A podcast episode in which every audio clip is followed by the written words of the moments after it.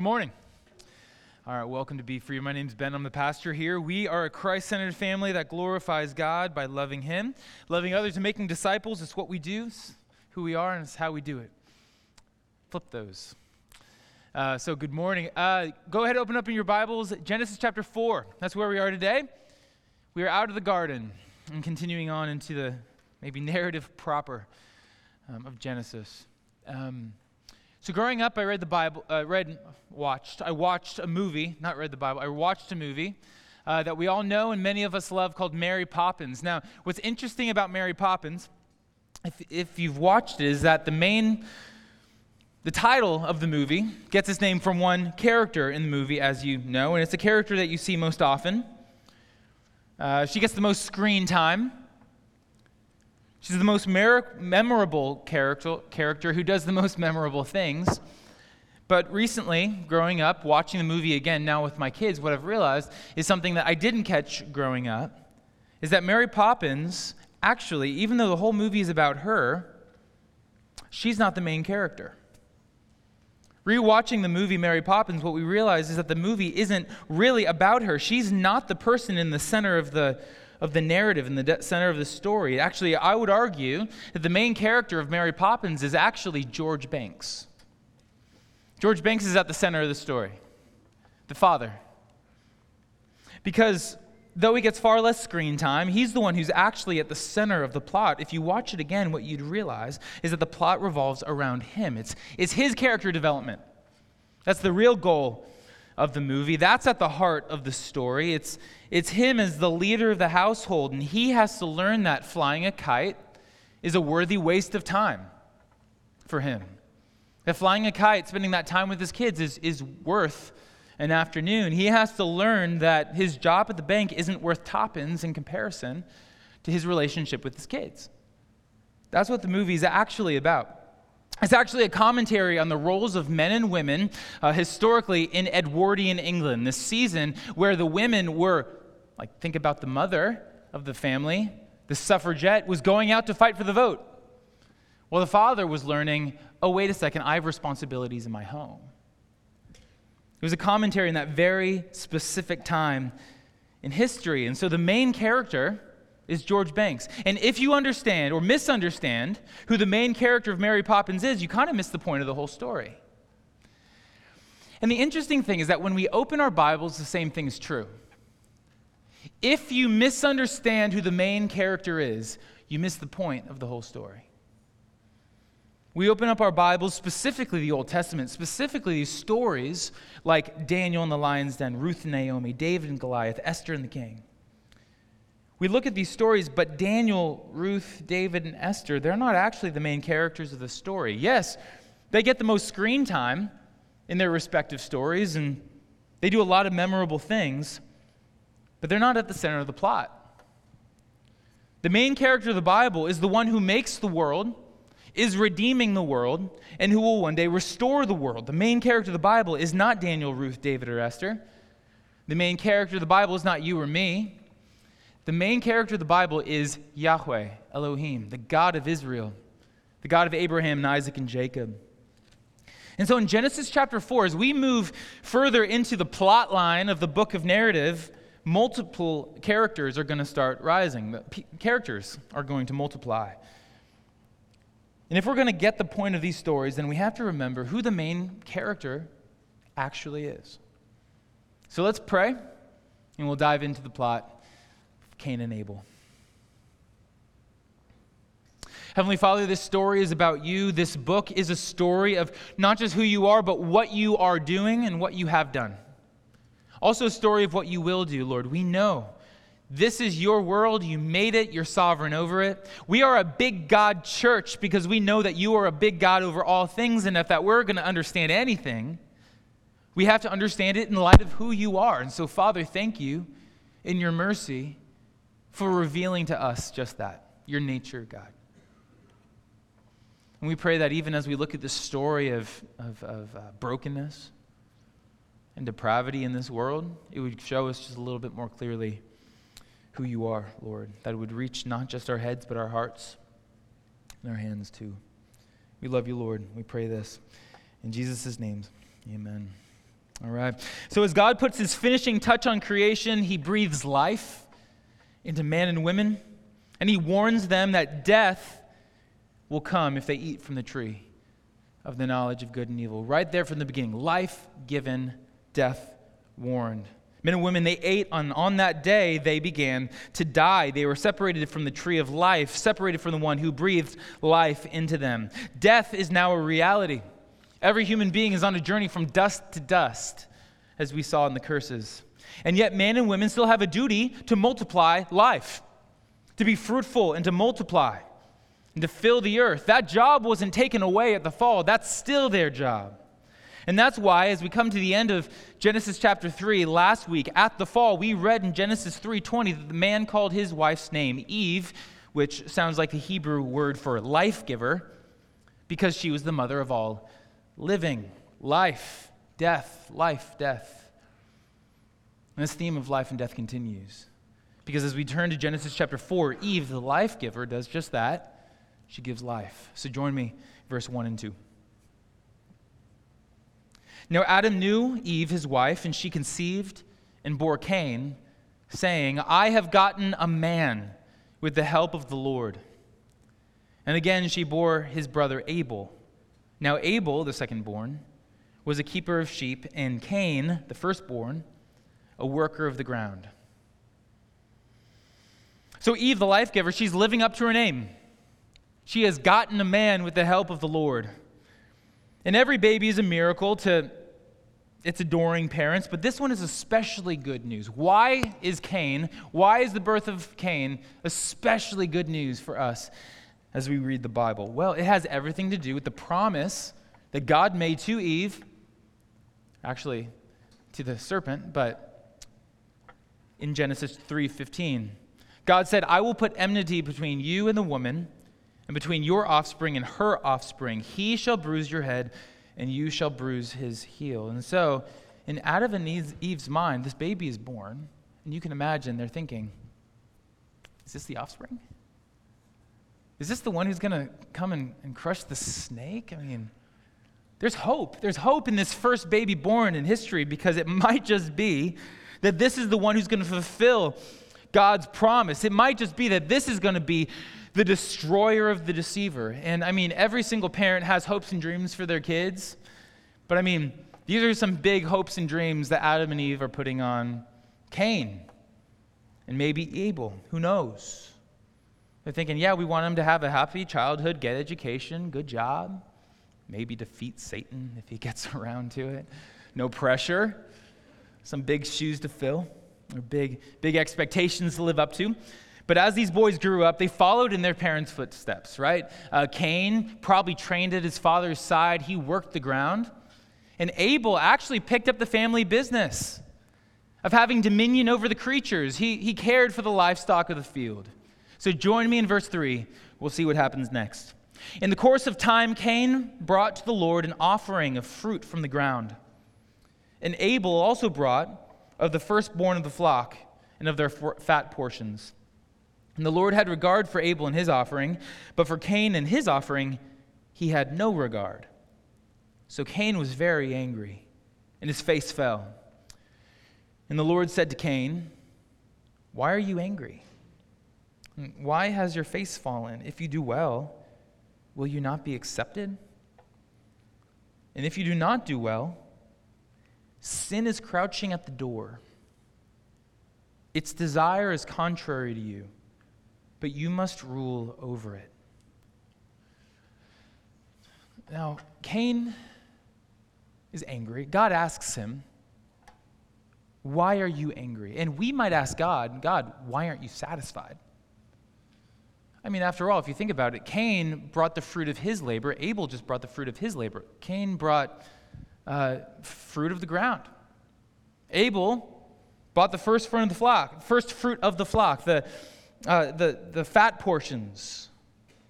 So, why is it that God accepted Abel's offering, but he didn't accept Cain's offering? What gives? It hardly seems fair. What's the difference?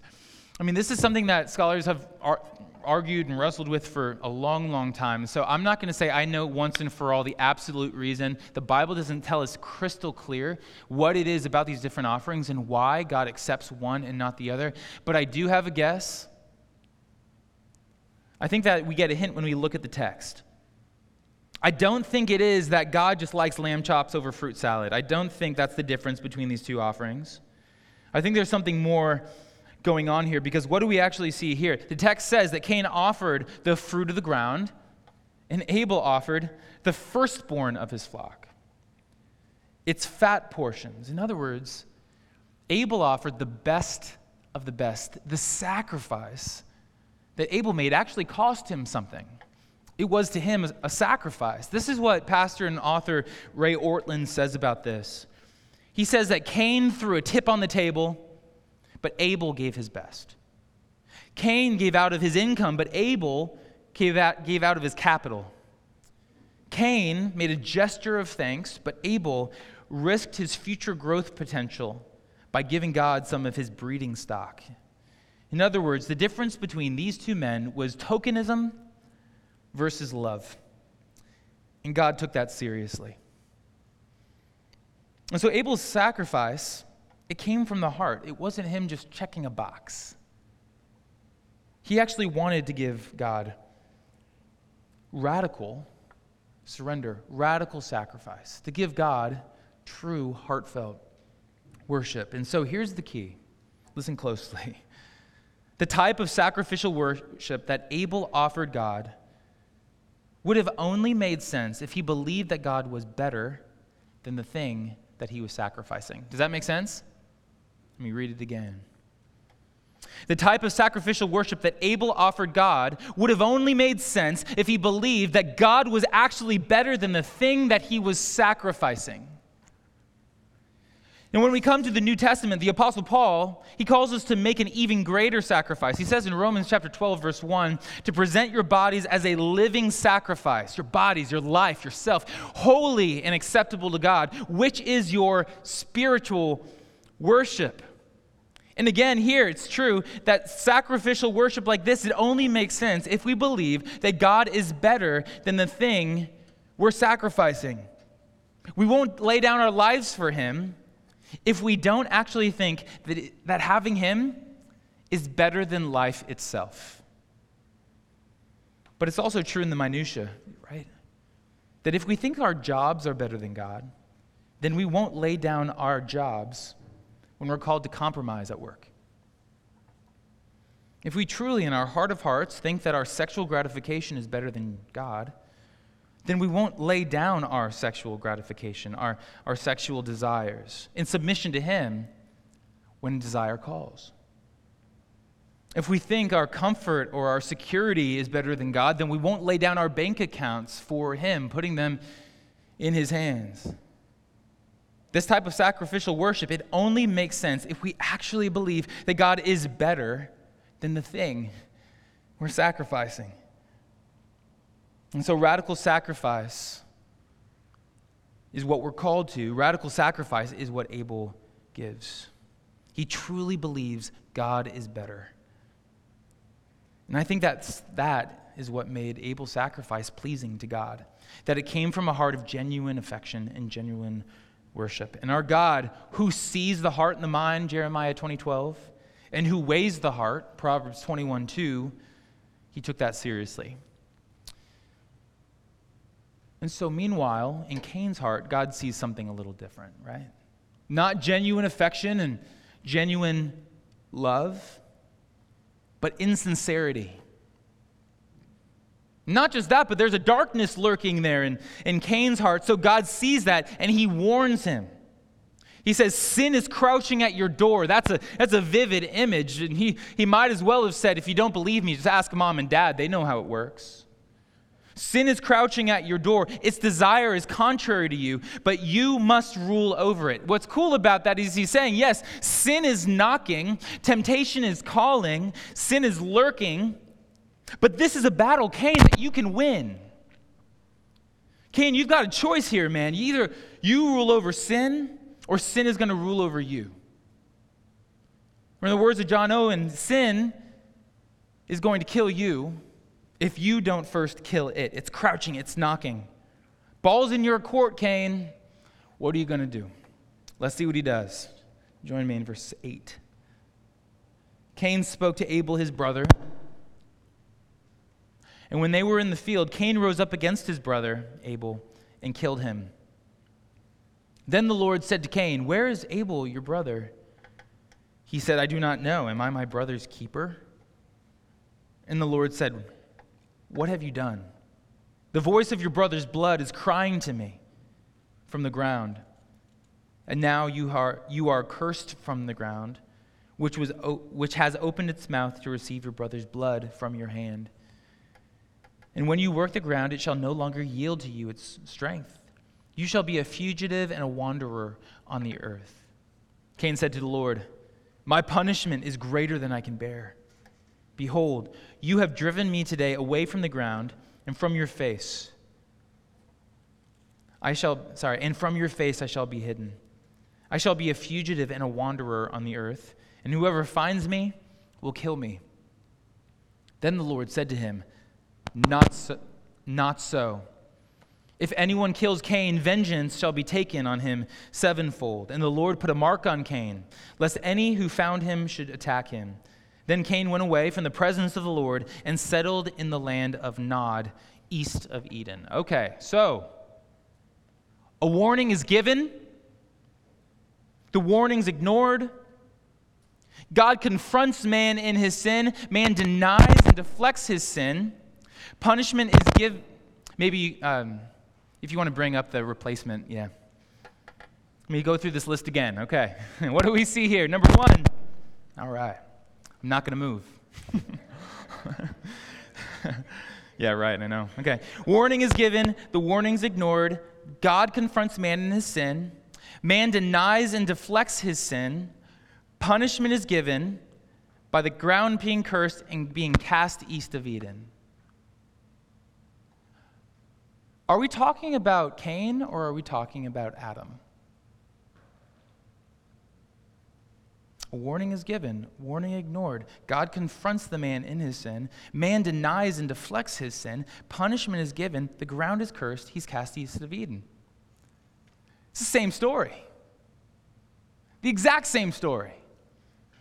In fact, when you look a little bit further, what does God actually say to, to Cain? Well, he says the same words that he said to his, to his parents. Thank you. God says to Adam, Where are you? And God says to Cain, Where is your brother Abel? God asks Eve, What is this that you have done? God asks Cain here, What have you done? It's the exact same story. The Bible has terrible acoustics. There's echoes everywhere. And every time we find an echo in the Bible, we have to pause and ask ourselves the question why is that echo there? What is it trying to show us? Check, check. There we go. That's why Dan made me buy a second. So here we are. Awesome. Hmm. And so, what is it that this shows us? Why the echo? What, what's the point? What are we supposed to see by seeing the same thing twice? I'll tell you what I think. I think that what this shows us is that the rebellion of mankind in the garden was not a once off oopsies that when Adam and Eve chose to eat of the fruit rather than disobey God, it wasn't a one time ordeal. In fact, ever since the fall, mankind has been continuing to act like mankind. And this isn't something that we see very clearly in the Old Testament, it is something that we see very clearly in the New Testament. It's that when Adam and Eve sinned, all mankind fell into sin. Something happened in the garden. The fabric of humanity was ripped in two, and that tear has affected every single person who has ever been born from Adam and Eve. We all have something called a sin nature. We're all born with something called original sin. And no one teaches us how to be selfish or, or sinful or deceitful or, or vile. Nobody has to. We come to it quite naturally. It's how we were all made, it's in our very nature. And so, if you've ever been a single woman saying to yourself, there's just not any good men out there, sorry to break it to you, you're right. There are no good men out there, and frankly, you're no better. because we've all sinned. We all have this thing called sin nature, and we live into our nature, every single last one of us. Actually, back in the teacher's lounge, I found this book. It's been back there the last few weeks. I, can't, I couldn't help but share it with you. Um, it's called No Such Thing as a Bad Kid. And if I'm going to be a little snarky, I would say, No such thing as a good human. There is no such thing as a good human. There never has been and there never will be because every single person born of Adam is born into his sin. It's our family characteristic. We're all just like our daddies. But the thing is, just like Cain, we're not only sinners by nature, we're also sinners by choice. Yeah, we were born with the sin nature, and it'd be pretty easy to say, like, hey, don't blame me. I just inherited it from my dad. But the reality is, just like Cain, the ball's in our court. Sin is crouching at our doors, just like sin was crouching at Cain's door, and we must rule over it. We're sinners by nature, but we're also sinners by choice. And so we have to turn our attention now to the main character of the Bible, the main character of this story. Because, yeah, it's true that mankind just continues to act like mankind, but God continues to act like God. Just like we cannot stop acting out of our own nature, He will not stop living out of His. Just as He gave Adam and Eve, uh, Adam and Eve a just consequence for their sin, and then in grace promised a deliverer, now here He gives Cain a just consequence for his sin, and then in grace promises protection, doesn't He? It's the same old thing. We read this and we just say, why? Like, what did Cain do to earn that grace? And the answer is nothing. That's what makes it grace. He's illogical in a good way. That's who our God is. That's who He's always going to be. And so we're going to come back to grace here in a minute, of course. But by this point in the story, what we're coming to realize, you might be seeing the problem already. Two offspring have been born. Two offspring of Eve, who might just be that serpent crusher, have been born, but so far both of them have fallen. Okay? If there was a scoreboard of Satan versus the seed, uh, it's Satan two, us zero. Two down. And so, right now, with the scoreboard looking like that, it would start to feel pretty hopeless. But thankfully, as we turn on the verse 17 through 25, I'm going to read through the end. What we're going to see actually is that it's not the end of hope because it's not the end of babies. okay, so join me back in verse 17. Because Cain knew his wife, and she conceived and bore Enoch. When he built a city, he called the name of the city after the name of his son, Enoch. To Enoch was born Irad, and Irad fathered Mehujael, and Mehujael fathered Methushael, and Methushael fathered Lamech. And Lamech took two wives. The name of the one was Adah, and the name of the other, Zillah. Adah bore Jabal. He was the father of those who dwell in tents and have livestock. His brother's name was Jubal. He was the father of those who played the lyre and the pipe. Zillah also bore Tubal Cain. He was the forger of all instruments of bronze and iron. The sister of Tubal Cain was Naamah. And Lamech said to his wives, Adah and Zillah, hear my voice, you wives of Lamech. Listen to what I say.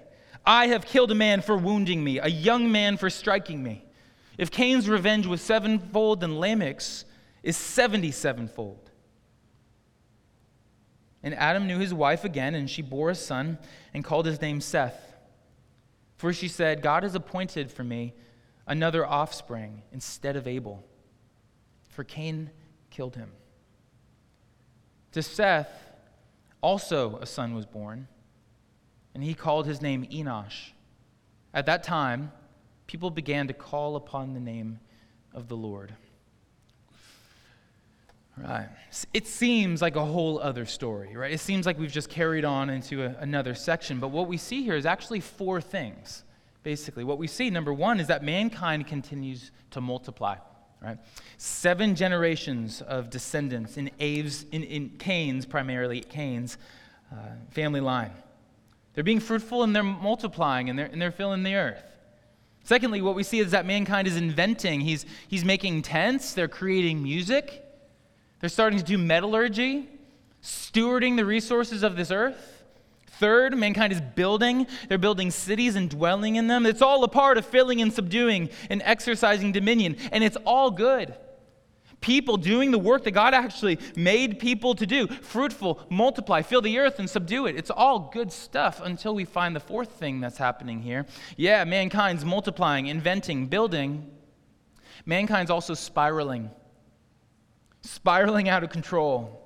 Because six generations on from Cain, humans haven't pulled up out of the nosedive, they've gone into a tailspin. And what we're looking at here, as we're looking for an offspring of Eve who's going to crush the Satan, all we find is Lamech. and Lamech is not the kind of guy who's going to be crushing any serpents anytime soon.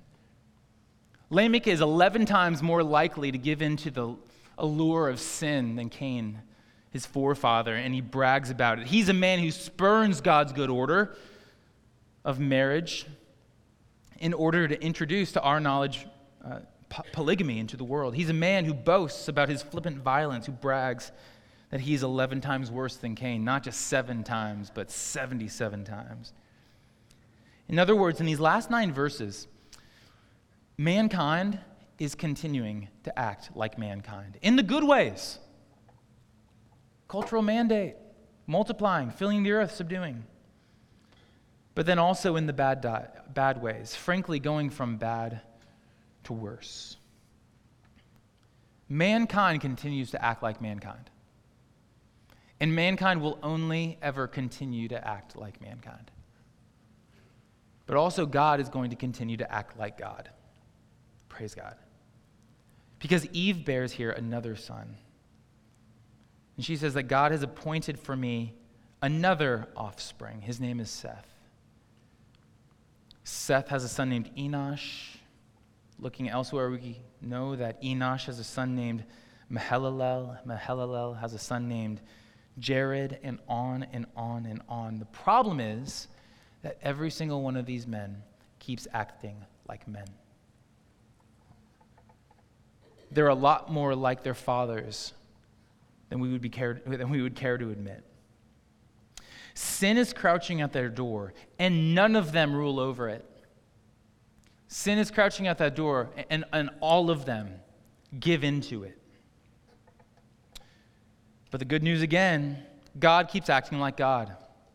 He's a God of grace upon grace and upon grace, and the pages of your Bible tell the story of His grace again and again and again until in His grace He sends a man who comes who does not act like a man. A man who comes, who, though sin crouches at his door, he alone rules over it. That descendant of Eve, that man, is a, name, is a man named Jesus. And though the serpent uses a man named Judas to rise up and kill him,